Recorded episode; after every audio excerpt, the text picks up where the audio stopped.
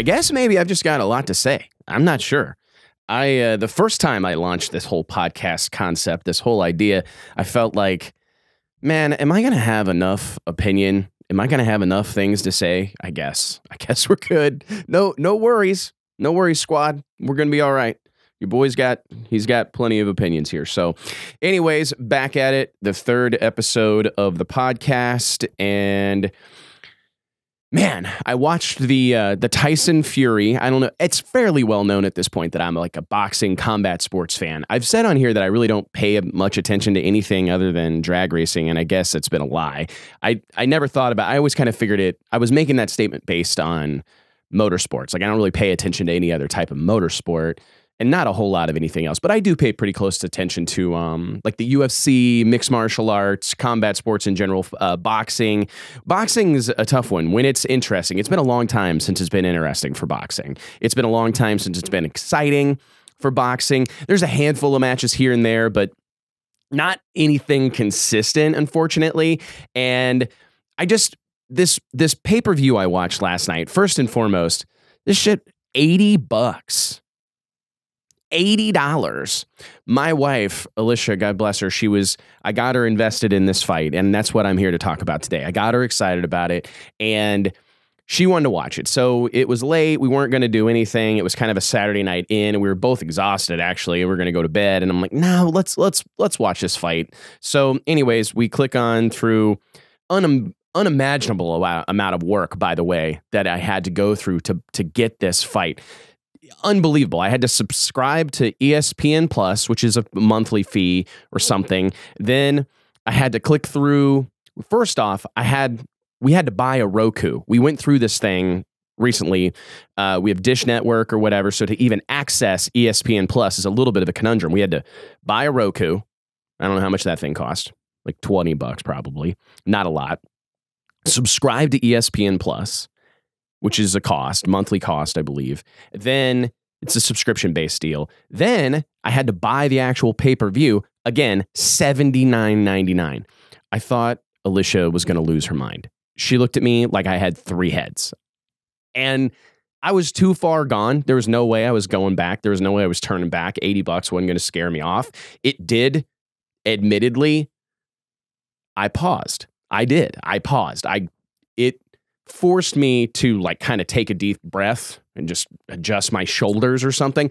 Not that it's like an unimaginable amount of money, but to think about it's 2020, I guess. So, I mean, I just 80 bucks, $80 US on anything that's going to show on my TV seems absurd. Like, unless it's going to give me a massage, whisper sweet nothings in my ear, it seems very difficult to understand any reason I'd pay 80 bucks for something that my television's going to do right? That's just crazy. It's not even, it's not like VR. I'm not in the fight, right? So, anyways, I'm all spun out here. I was trying to make a point though.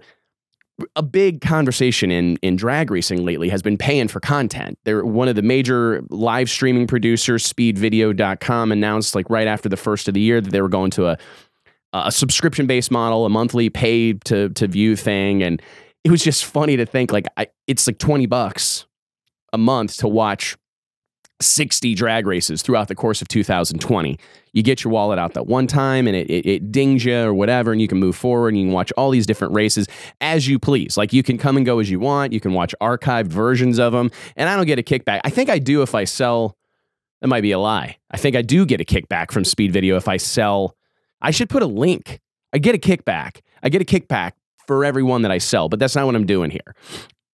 I'm, I'm what I the point I was trying to make is that I'm not trying to promote their deal. It just made me think, holy crap! I just spent eighty dollars for a one time pay per view, and people are losing their minds in drag racing to pay for sixty race, eh, whatever. It just made me really think about just the where we're at in sports and where we're at in the world and how important storytelling is. I think about the job that was done and this, I was actually also reminded of this during the recently completed Daytona 500. Not a big NASCAR guy, but I did watch all the kind of pre stuff. The United, the president of the United States is involved. He's going to be the grand marshal of the race, Donald Trump. And I thought they did a phenomenal job just with all the pomp and circumstance. And that's really one of the things that I wanted to talk about today, or the main thing I wanted to talk about, is just how important that pomp and circumstance is. There's two parts of it. There's a there's a pomp and circumstance part that I want to talk about specifically I think today.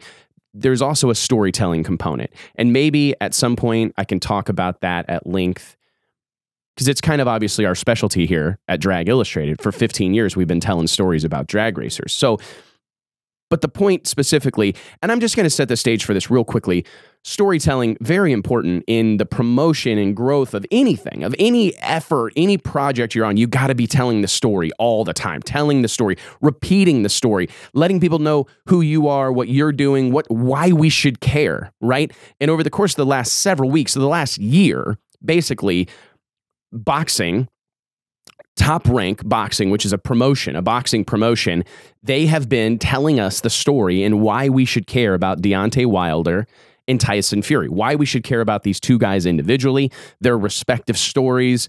Um, a strong black man from from Tuscaloosa, Alabama, uh, from humble beginnings, fighting the good fight, uh, local boy makes it big. Phenomenal story. Tyson Fury, the Gypsy King, um, all this traveling kind of carny lifestyle that we've all seen in the movies or whatever, and he's made it big. He's a family guy. He's got two brothers. He struggled with mental health issues. He he struggled with substance abuse. He's fought all these battles, and here he is back at the top, fighting for the heavyweight championship of the world. Like inarguably the the title. Like if there's a in my opinion, if I could be, if I could win any title in the world, it'd be the heavyweight championship of the world. Like that has to be universally respected as like the most badass sporting accomplishment in the world. Winning the Super Bowl, huge. Winning the World Series, huge. Winning the NBA Finals, big deal. Winning the Daytona 500, big deal. Winning the Indianapolis 500, big deal. Uh, all these things, no doubt. But to win to be the athlete that wins the heavyweight championship of the world, that's that's close to the ultimate. So top rank, ESPN, Fox, I don't know all the production companies that were involved in this.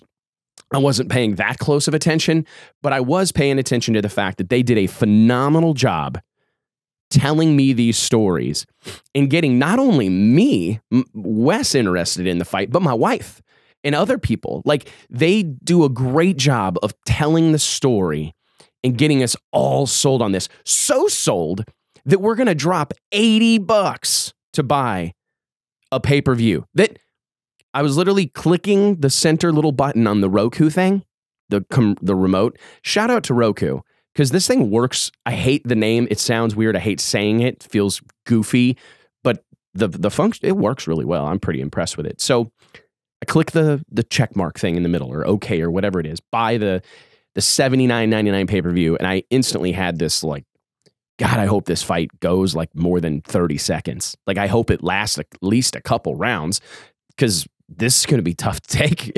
Especially my wife's over there in the recliner and if if this fight's over in 4 seconds, we're going to it's going to yeah, I might as well just stay on the couch, you know, just watching watching the shows for the rest of the night. Maybe pick a series on Netflix to binge watch because it's gonna be a rough evening. But not really. But it was. I'm sitting there going, please last a little while. But then the fights, the, the pay per view kind of starts. They have an undercard. I watched three or four matches. Really great. A couple of great fights actually. I watch. Uh, but what I the conversation today is oh, the presentation, the pomp and circumstance, how over the top this is. I'm watching this unfold, and as the fight is drawing the near, the pay per view fight's drawing near, I'm watching this and I'm going, I don't care if they fight. I mean, it's great. I'm glad they're going to fight, but I've seen Tyson Fury carried to the stage on a golden throne. He is being carried by women clad in gold reflective leather outfits, tight fitting uh, outfits. They've got the, the the the thing on their shoulders, carrying this man wearing a crown, a cape, fur. Spectacular. Oh, a little cheesy, no doubt, no doubt. But over the top, man. The the presentation of this, lights, music, he's singing along, the camera work is fantastic. The, the crowd shots, the place is going bananas, and I'm thinking the the fight they've done such a good job setting the stage that the fight's obviously the the icing on the cake. It's the most important thing, or it's the primary function for sure. But when you put all these things around it, you kind of you lessen the burden. Now, granted, if the fight's great, all this other stuff is it's gravy, right? If the fight sucks, at least you have all that other stuff, right? So when all that other stuff, all the the sideline attractions are huge and awesome, it takes a little pressure off your product. Uh, uh, it takes a little pressure off the the final happening. It really does because all these other things have been great. I thought about this with the Daytona 500.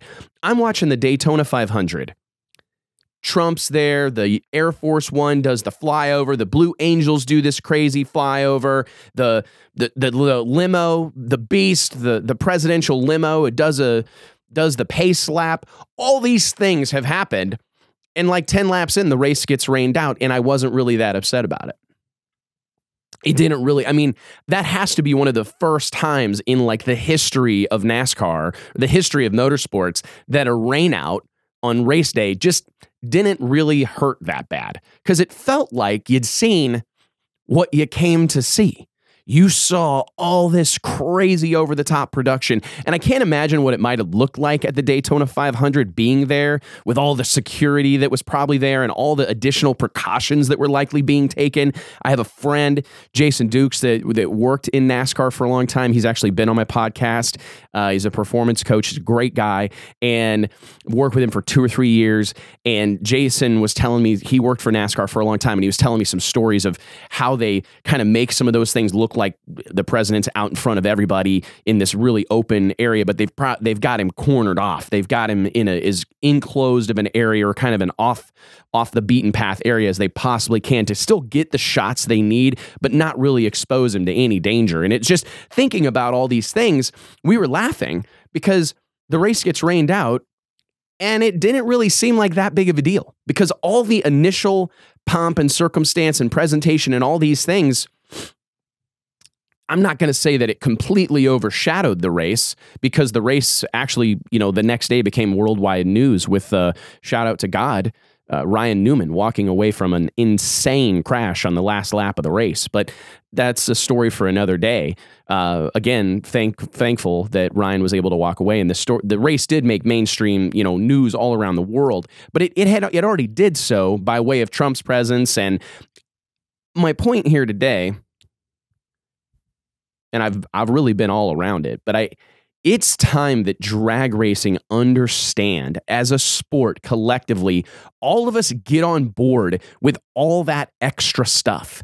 And I'll tell you all of that pomp and circumstance, there's a couple people that I think are already doing a phenomenal job with it. Like Donald Long, for all the the hell he takes for some of the things that he does, one of the things that he does exceptionally well is is put on that show. When you go down to to Lights Out or or the Sweet 16 or No Mercy and you win one of those races, I won't say there's all the initial. He used to do more of this. He used to have a band come in or, you know, a big flag spread out across. I mean, he did all sorts of pre race things. I think some of that stuff has faded. I hate that because it, it needs to be brought back. It's so easy to think that stuff's not important, but my lord, it's important. But he does a phenomenal job after the race. Like he does such a great job creating experiences for racers, for fans.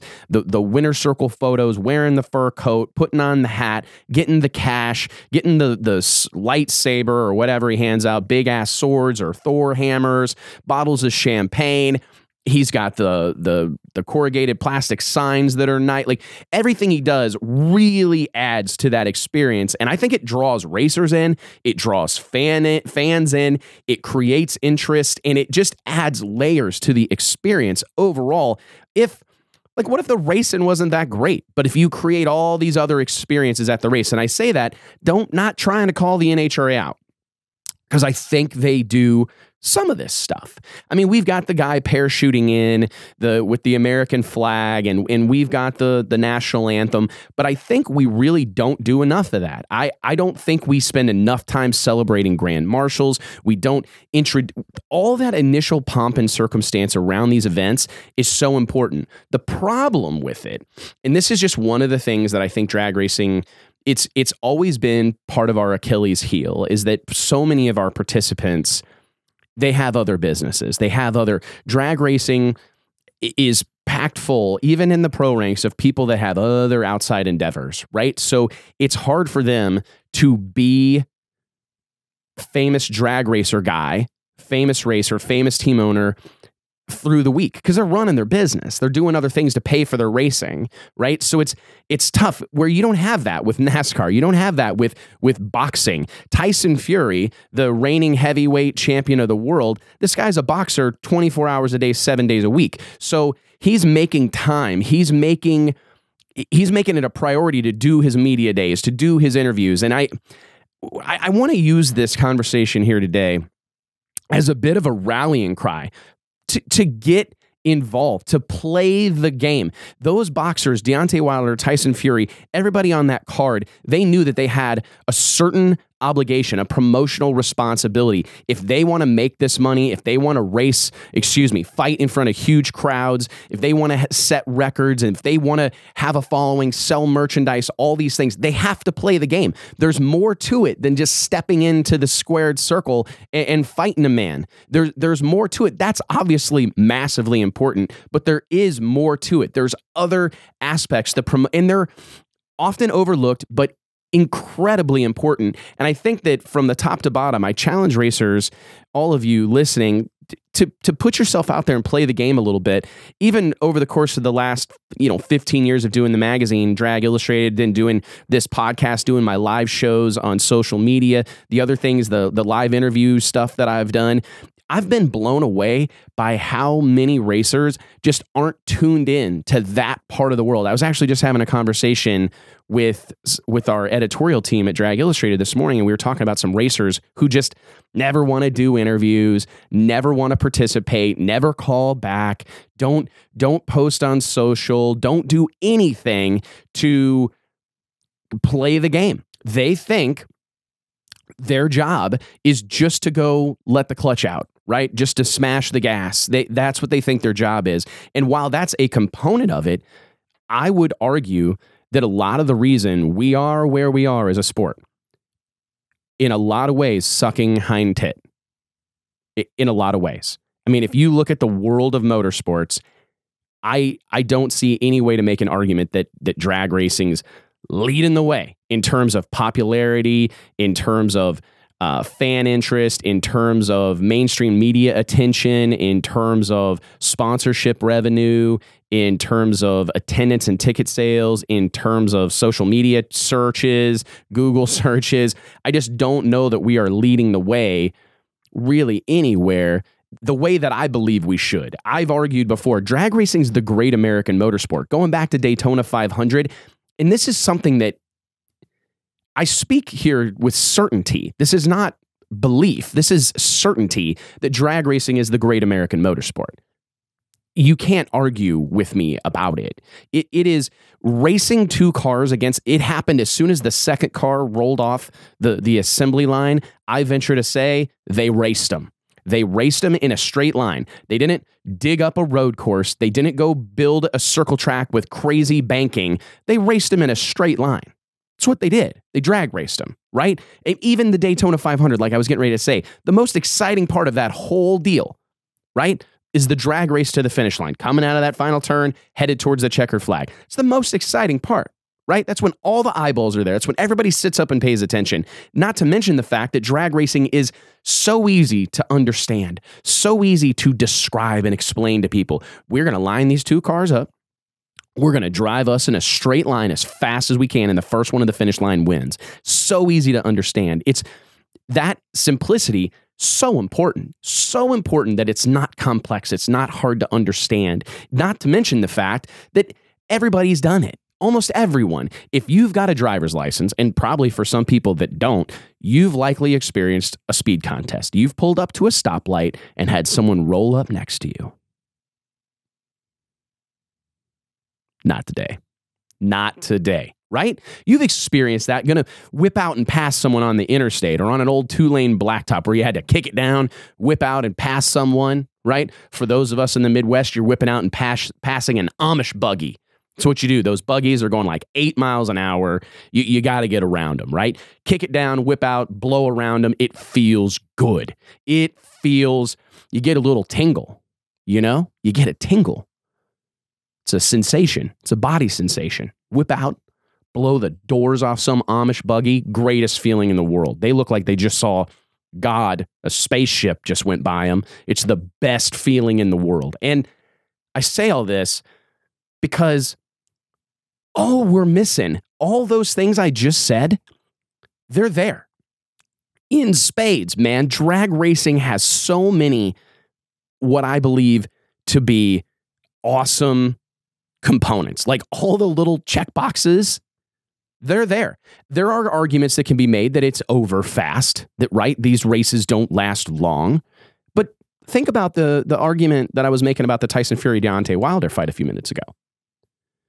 Deal could have been over in a hurry. It could have been over in six, seven seconds. It could have been. I've watched UFC fights that have been over in in in that amount of time, four or five seconds. I have, and I it was okay. Would I have loved for it maybe to have drawn out a little bit longer? Yeah, maybe, maybe. But I'll tell you what I enjoy almost as much as the fight all the pomp and circumstance, all the stuff I was just talking about, all the other stuff that goes on around it. That's what drag racing's missing. The point I'm trying to make here today is that we've got the meat and potatoes. We've got the filet mignon of a sport, especially of a motorsport. We have the filet mignon of motorsports, no question, no question in my mind. But we don't have anything else on the plate. We're not doing a great job of putting other stuff on the plate. Sometimes you got to have what's it like parsley?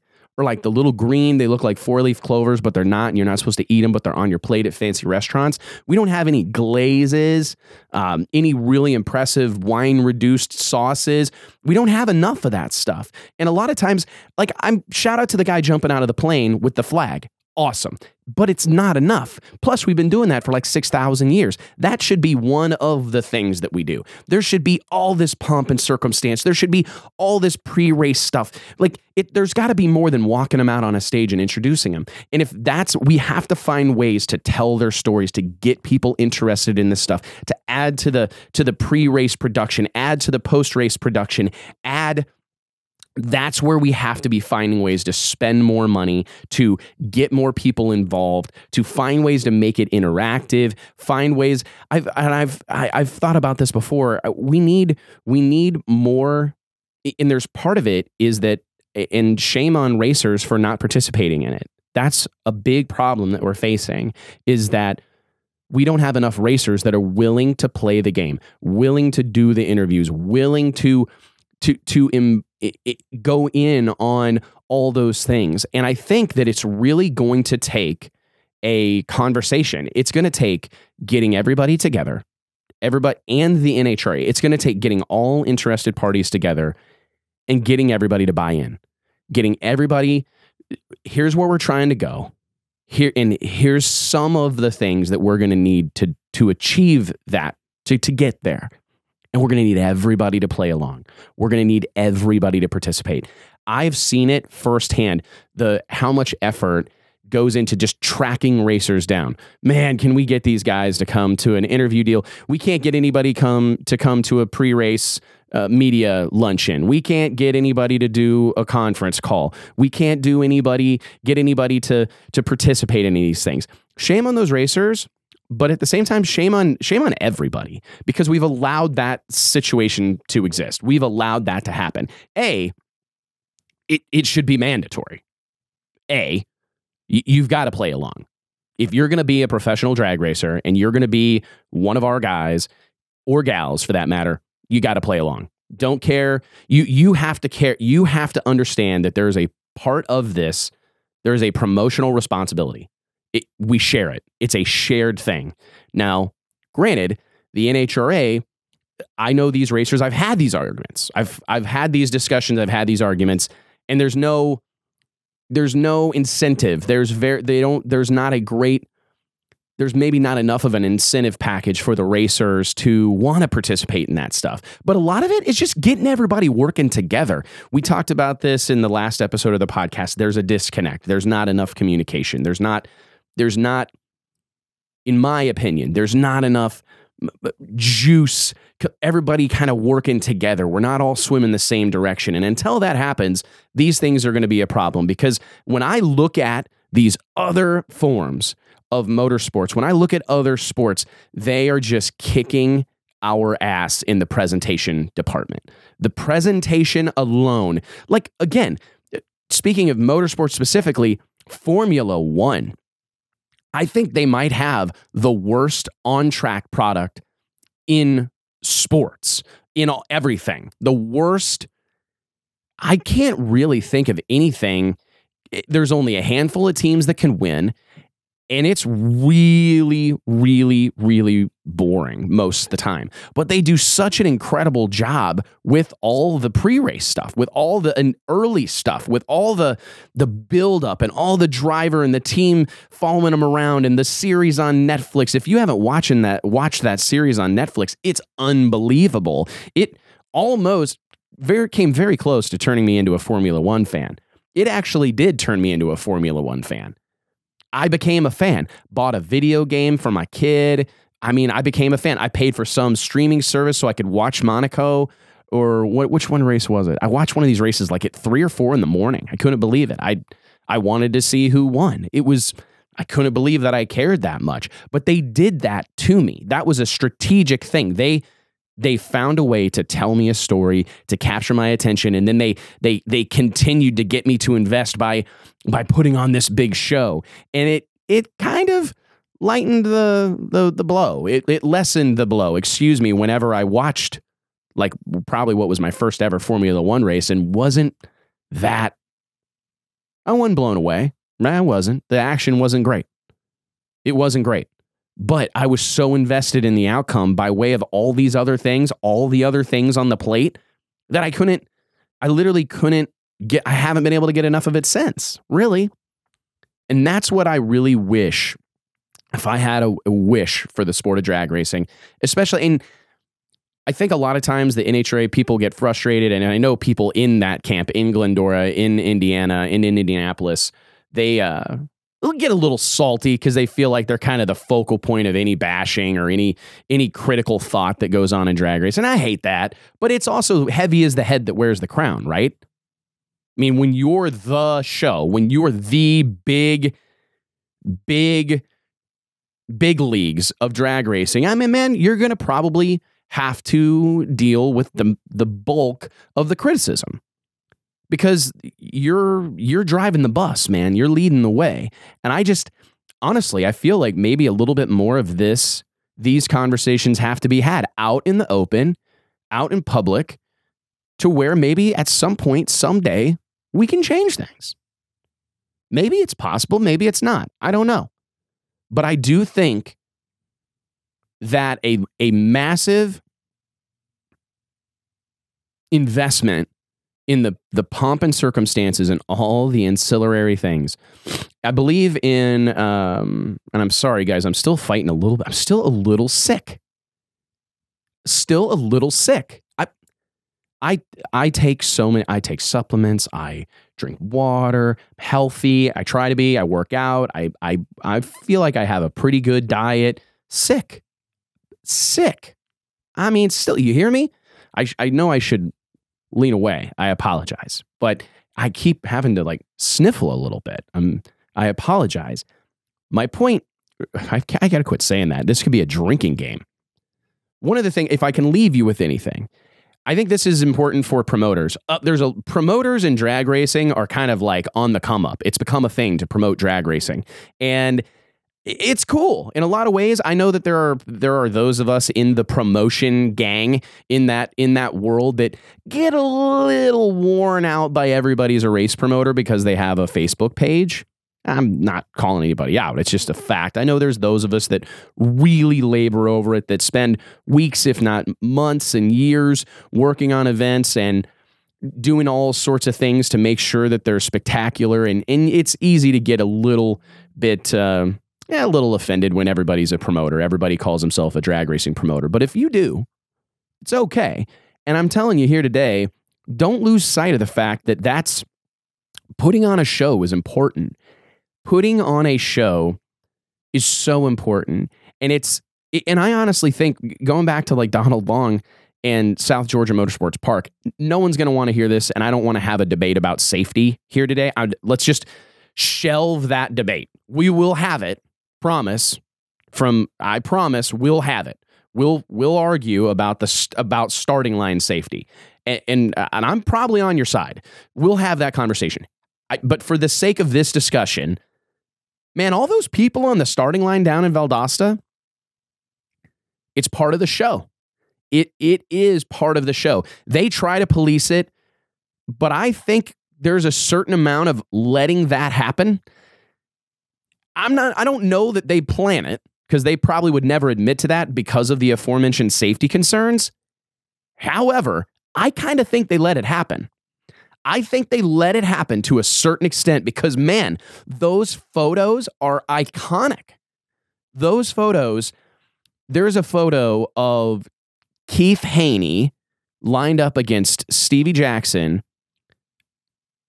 on the starting line of South Georgia Motorsports Park, and it's wall to wall people. Don't think that photo doesn't sell pictures. Don't think that photo didn't cause someone to go spend 300 grand building a radial versus the world car. It guaranteed, guaranteed $300,000 was spent on a rolling chassis and then an, an engine and a drivetrain and all the necessary electronics to go radial versus the world racing. Guaranteed that photo sold a race car. No doubt in my mind.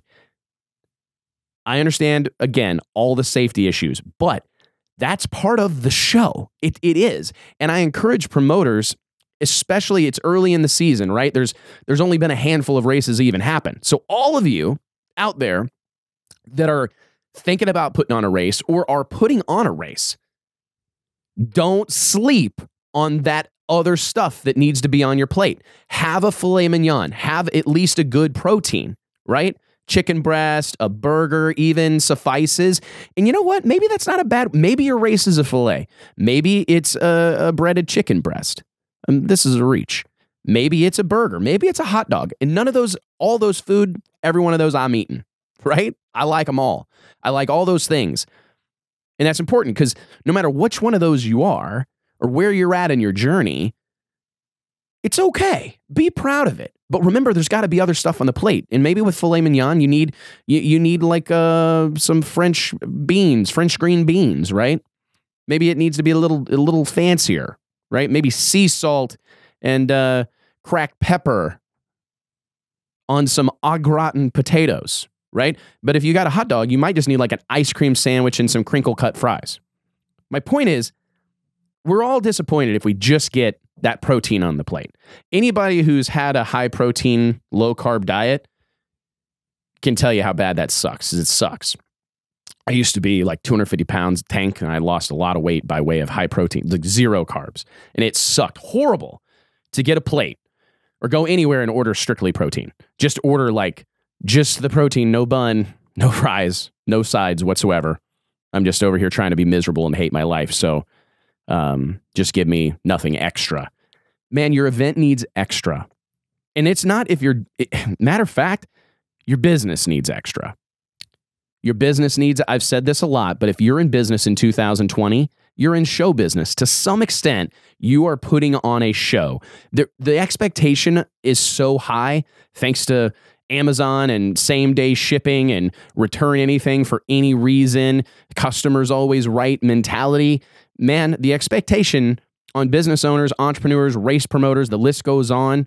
The expectation is the NHRA. The expectation is so high. We've been spoiled, man. We we forget how spoiled we are. Like you think about the production of some of these events, you think about some of the return policies for these major uh, uh, retailers. It's crazy, right? I mean, you can basically order anything from Amazon, not like it, return it, get your money back. No big deal. Change your mind. I mean, it's crazy. They might give you your money back and let you keep it. It's insane.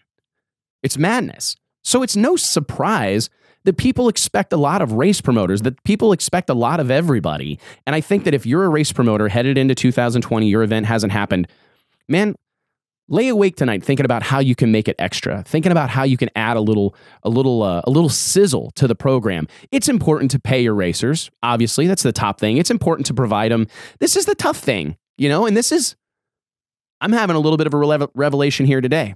I remember one time telling a, a business mentor of mine what uh, some of my goals. This has been quite a while. I remember this actually very well. I was in it was like in 2013 in the summer of 2013 and I set a couple of our goals for my business for that year. And it's kind of embarrassing because when I said them, I remember saying them out loud and going, "Oh, he's not going to respond well to this. These these aren't great goals." And I said the goals, and he goes, "Wes, those aren't goals." And I'm like, "Oh boy. Those are expectations. Those are standards. What are you, what are we talking about?" And I thought, "Shit, he's right again." He was right. I mean, it, the things that I was saying, they should go without saying. Of course, those are the things we're going to do. Those aren't goals. And it really, it rattled me that day. And it kind of, it hits me here today that providing a safe racetrack, that's not a goal. That's an expectation. Of course you are. Of course you're going to provide EMTs. Of course you're going to try to run a well. That's not enough. Calling people to the lanes in a timely manner, that's an expectation. That shouldn't be a goal. Having the race end at a reasonable time, that's not a goal. That's an expectation. Paying everybody, paying your advertised purse, doing what you say you're going to do, that's not a goal. You shouldn't go into your race going, man, I'm going to really try hard to pay everybody. You know? Maybe that's part of the problem. It, no, that's not acceptable. Man, we're going to try to get the race done before six o'clock on Tuesday in the morning, you know, or whatever. And that's not a shot. I'm just, it's a fact. Those aren't goals, those are expectations. Of course, all those things should go without saying. Your goal should be how am I going to find a way to make this memorable? I just dropped like two grand on a 30 foot by eight foot tall backdrop for the winner circle of our race coming up in a couple of weeks. And this is just an example. Catering for the party I'm throwing on Friday night at our um, World Door Slammer Nationals coming up, presented by SeaTech Manufacturing, March 6th, March 6th, 7th, and 8th, 2020, Orlando Speed World Dragway. The, the Mexican food I'm catering in, I think it's seven grand. And um, I'm just, I'm not trying to impress anybody. I'm just saying those little, those extra things, that's not, that's not we you have to go out and work hard for that. You have to go out and find partners that can support those kind of decisions and that's what we're doing. We're not just blowing money like drunken sailors. We, we it's a business. We do it strategically but i'm telling you i treat the catering as important as seriously as i treat track prep and i don't think that happens a lot. I treat making sure we have racer packets for all of our racers when they roll through the gate. That's as important as getting water off the track if it were to rain. It's that important. I look at the big ass check, the BAC, the four by eight, 10 millimeter corrugated plastic check that we're going to put in the hands of a couple of guys uh, or gals on, on Sunday afternoon. That big check, the artwork on it, the, the sign, it's important. It's so important. It's monumentally important. Those things that I think they feel optional. For a lot of promoters, those things are are optional, right? Those are the eh, maybe we can get that done. I'm telling and I don't get it. I'm right about this. I speak with it. I'm trying to say this with absolute certainty. This isn't my opinion. It is my opinion. But these things are important and promoters, I mean, whether no matter how high where you're at, whether hot dog, filet mignon, wagyu beef, somewhere in between. These things are important. They're not optional. I understand they're it's scalable. You don't have to start at the top with championship rings. You don't have to start with with thousand dollar trophies and crazy backdrops and and photography. You don't have to start there. You, you should aspire to get there, but you got to try. You got to do some of those extra things. You've got to find a way to to to add to the experience and create a memorable experience, an experience that's not only going to be phenomenal for the racers that support you and all these guys, but it's gonna it's it's gonna inspire other racers, people you don't know, to maybe want to come be a part of your event. And it doesn't have to be it doesn't have to be big checks. It doesn't have to be trophies. It doesn't have to be necessarily championship rings. It doesn't have to be catered parties. It can be free ice cream. Luke Bogacki, his drag race, one of his events, his door slammer shootout that he has, sponsored by Jegs. Shout out to our friends at Jegs. He uh, he gives away ice cream. That's kind of one of the shticks, one of the the the deals that he does at his race. Yeah, I just wipe my hand on my wipe my nose, wipe my hand on my jeans. Pretty pretty hillbilly. It showed up a little bit, flared up. Luke does a phenomenal job with ice cream, adding to the show. Free ice cream right? There's a there's literally a a fridge, a freezer at the base of the tower packed with ice cream all weekend during his door slammer shootout. It's it's a crazy thing. It sounds simple. It probably cost I don't know, a few hundred dollars to execute it. Maybe more. I don't know. But it's so important. It's so massively important because it just becomes one of those things that adds to the experience. People talk about it. It's fun. It's fun for kids. It's fun for the wives. It's fun for the the dad that pays for everything, right? It just adds something to it. So I challenge you in 2020, find a way. Find a way to add add a little something to the show find a way to put on a show. And i think that that is something and we're do, and you know i i'm i you know to speak directly to the nhra they're they're doing their damnedest. They are trying hard. They they've got the stages. They do the walkouts. I think those things need to be maybe just talked about more. Maybe there needs to be videos that that are that are being circulated on social media so we see them happening uh, immediately. I don't know. There there has to be a way to add a little bit of sizzle to all those things to change them up to maybe look at the other sports. One of the things that I love about the UFC and boxing, boxing I don't think does near as good of a job with it. Well, they do some, but the UFC does a spectacular job with press conferences. I that seems simple, but man, the NHRA, excuse me, the UFC does a phenomenal job with pre-event and post-event press conferences. It they treat it like a big deal. They get a lot of participation from the media, and I think that sometimes we're fearful of starting things for eh, not starting at the finish line, right? Like I think that there's probably some resistance to doing a big press conference at a drag race or the NHRA doing that type of stuff for fear that it won't be well attended or it won't get a lot of attention. I think you got to do it anyways. I think you got to do it anyways, anyways, anyways, anyways, anyways. You got to do it. People will come around eventually. It'll happen, but it, it, it's a it's a long play. These things take time. They really do. I, I think the NHRA has done a good job getting really behind Brian Lohnes.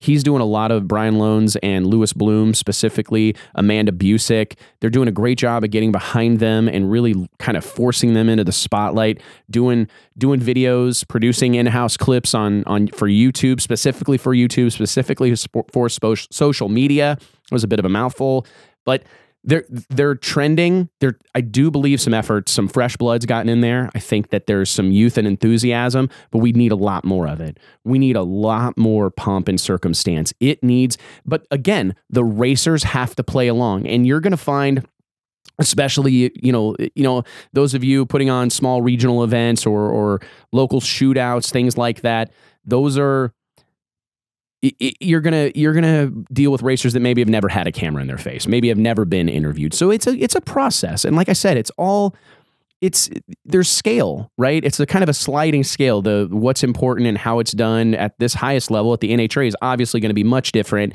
than what's going on at Luke Bogacki's bracket race, right? And the the level of production or the expectation at the top. The same way I challenge promo- promoters and and series administrators and everything else I, I challenge racers to play along. You have to be willing to participate. Show up for the media scrums. Show up, do the interviews, answer the calls, participate, shoot the videos. You have to do those things. I, I mean, we beg of you. Those of us in the media are truly begging of you. It would uh, make everybody's life infinitely easier it really would. But I, I challenge racers to play the game. If you're a guy that's letting off a button or letting off the clutch or driving a race car this weekend somewhere, no matter what you're doing, challenge yourself to to put on a little bit of show yourself. You know, and if it's if you can't do it, if you can't let yourself do it on the track with a big burnout or being dramatic, you know, slow to stage or or I understand if you don't want the show to creep into your program. I understand if you're a real serious bracket racer and you're not gonna, you know, you're not the guy that's gonna do some crate, you can't do across the line burnout or whatever, right? You're you're not gonna have, you know, take the wheelie bars off your car and have it drag in the bumper. I understand. Remember that the show doesn't just happen on the racetrack. The show happens in the pits. The show happens on social media. The show happens everywhere. It it happens at your at your shop. The show happens everywhere you are. So play put put on a show. Challenge yourself to to make some posts on social media, to let some people know what you're up to, to let some people see a little bit of who you are, right? Play along because that's going to make the job of the aforementioned race promoters much much easier. It makes it it puts a light at the end of the tunnel that maybe it's going to work because it takes everybody.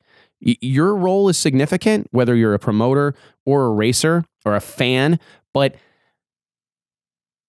each one of us kind of have have our job to do, right? And when we all were working together, that's most assuredly when the magic happens. But it but it all makes a difference. Everybody doing their part will make a difference over the course of time. So promoters here in 2020 and beyond, as you get ready for your race, don't lose sight of the the pomp and circumstance. What extra things you can do it's every bit as important as the payout. It really is. It's every bit as important as the round money. I'll tell a funny story. This is really, I use this one a lot. Um, this is a great point maker, in my opinion. I think back to it was an ADRL race. I'm gonna I'm gonna name names for the most part here. I've told this story much more generically, but for the new podcast and my commitment to to being open and honest, I was at the ADRL race in I don't know what year it was. The American Drag Racing League had rolled into Maple Grove Raceway in uh, Reading, Pennsylvania. I believe it was the first time they'd ever they were ever there. It, I believe it was, and it was the first time I'd been at that track in a long time. I'd been there well prior, way prior, but this it'd been the first. It was the first time I was there in a long time, and that place is. I'm getting off track, but just such a cool racetrack. It's it, there's an air there's something about, there's something special about Maple Grove, right? I mean, it, it is unique. If you've never been there, I encourage you to add it to your list. Try to work it into your schedule to take in a big event there or an event of any kind. It's definitely a unique facility. And I'm actually very thankful it didn't go away. It changed hands lately, uh, recently, and I was worried, legit worried that something was going to happen. But I was at Maple Grove a few years back. It's been a it's been a minute. It's been a while ago, and there was a there was a uh, a big race going on. The AD, the ADRL was in town, and I remember a friend, a, a dude. Well, i am going to name names. Rick Jones. It was Rick Jones. Rick Jones. Uh, him and his son Ricky Jones, who are incredible human beings, just great people. I've known these guys for a long time. They're Midwest guys, Galesburg, Indiana, or Illinois, excuse me. Uh, Ricky was on the cover of Drag Illustrated 34, I believe. So 120 issues ago, uh, maybe 10 years ago, I remember driving over to Galesburg. Uh, I'd known Rick and Ricky for a long time before that, but great people. Ricky was running Pro Stock at the time and just big time up and comer. He's now the crew chief on Jeg Coughlin Jr.'s NHRA Pro Stock car. They've been hell bent for, I mean, they've been kicking ass and taking names here this season so far. Anyways, Rick and Ricky are running P- ADRL Pro Nitrous. They've built a 69 Camaro, dark blue, kind of their color, uh, uh, blue. They've built this car. It's got an 800 some odd cubic inch Reher-Morrison motor in it. They are they're swinging for the fences. They are going to go after one of the most competitive classes in all of drag racing. And they're going to be successful, and they qualify number one. Huge deal right? These are guys that have kind of made their name in pro stock, Mountain Motor Pro Stock, Pro Stock Truck, NHRA Pro Stock. They're pro stock guys over there in Galesburg. Now they're running Pro Mod, nitrous Pro Mod on the eighth mile, and it is, they are making a showing. They qualify number one. And I remember and this is no this is again i'm not trying to call anybody out but there's a situation where they qualify number one and someone from the series or whatever comes over to get their photo and present them with their check. It's like 500 bucks. They're going to get 500 bucks for qualifying number one at this uh, adrl pro nitrous race. So the they come over they hand rick and uh, ricky the plaque and they're going to take a picture in front of the car. Cheese. Take a picture. The plaque here's your check whatever. So rick I believe Rick Jones is holding the plaque, right? And he's kind of looking at this thing, ADRL Pro Nitrous number one qualifier, blah, blah, blah, blah, blah, and beaming, you know? So they hand him his check, 500 bucks, and someone says, Hey, can I have that? Give me that plaque back. And Rick, what? What do you mean give you the plaque back? He goes, ah, That's just a prop. Nobody cares about those things. Everybody's got a million of them. Nobody cares about it. Racers just want the check. And Rick goes, Are you crazy? That $500 won't fill up the diesel, won't fill our toter with diesel. I, what? No, I'm keeping this plaque. You no. Nobody cares about that stuff. Nobody cares about a plaque. You get them at car shows. Nobody cares. The racers just want the money. Bullshit. Not a chance, man. Ain't nobody making money racing. Very few people. There are those that do. I, not a lot. They exist, but they are few and far between, man. All those extra things, plaques, make all the difference in the world. I would argue that Rick and Ricky spent themselves silly, worked their tails off trying to be successful with what are one of the hardest cars to run. They will tell you those cars, a nitrous pro mod car is massively difficult to race successfully. Crazy to to run at the front and be contend for a championship, set record, so qualify number one. It's very very hard, and they they had that was a crowning achievement that for them, huge moment, and that plaque meant everything. Hanging it on the wall at their shop it, it means everything. And I would encourage you, don't forget that. Don't sleep on it. It's so, so important, man. I've got a handful of things behind me. I got a hat that Donald Long gave me, a leather hat, a leather cowboy hat that Donald and Stephanie Long gave me for uh, I, I, my contribution or whatever to Lights Out and his races down in Valdosta. And it was a huge moment. It, it's something that I'll treasure forever. I've got a, a, championship ring right here in front of me that uh, Alex Laughlin gave me after he won the NHRA US Nationals last year. He had uh, the NHRA had rings made, and he got me one. We've become buddies, and we hang out a lot and uh, see each other a lot. And he he got me one of these rings, and I'll never I'll never forget it. It means so much to me. I mean, it's on my desk. I st- it's in front of me every day, and don't lose sight of that stuff because put as much effort into making sure that you're going to get a big check made, or that you're going to get rings made, or that you're going to get a bottle of champagne with a with a sticker on it, right? Or or you're going to get plaques made for your top qualifiers. Put as much time and effort into that as you do making sure they get 500 bucks, right? As as much effort as you do eh, prepping the track, or for no prep guys, scraping the track or whatever, right? Destroying the track, right? Reverse anti prepping it. You know those. Put as much focus on that because that's I believe drag racing lacks a little sizzle. I look around and I see whether it's Formula One. I had this thought the other day.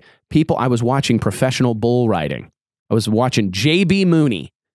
I, I can't remember if the, I don't know if this just happened or if it was something I saw on YouTube, which is like a bit of a it's like a wormhole. You start recommended videos, you're watching one, and then it recommends another one, and you, you can't say no, gotta watch it. Then there's another one, and it just happened to be JB Mooney uh, securing his 500th ride, his 500th ride on the back of a one of them crazy bulls, unbelievable.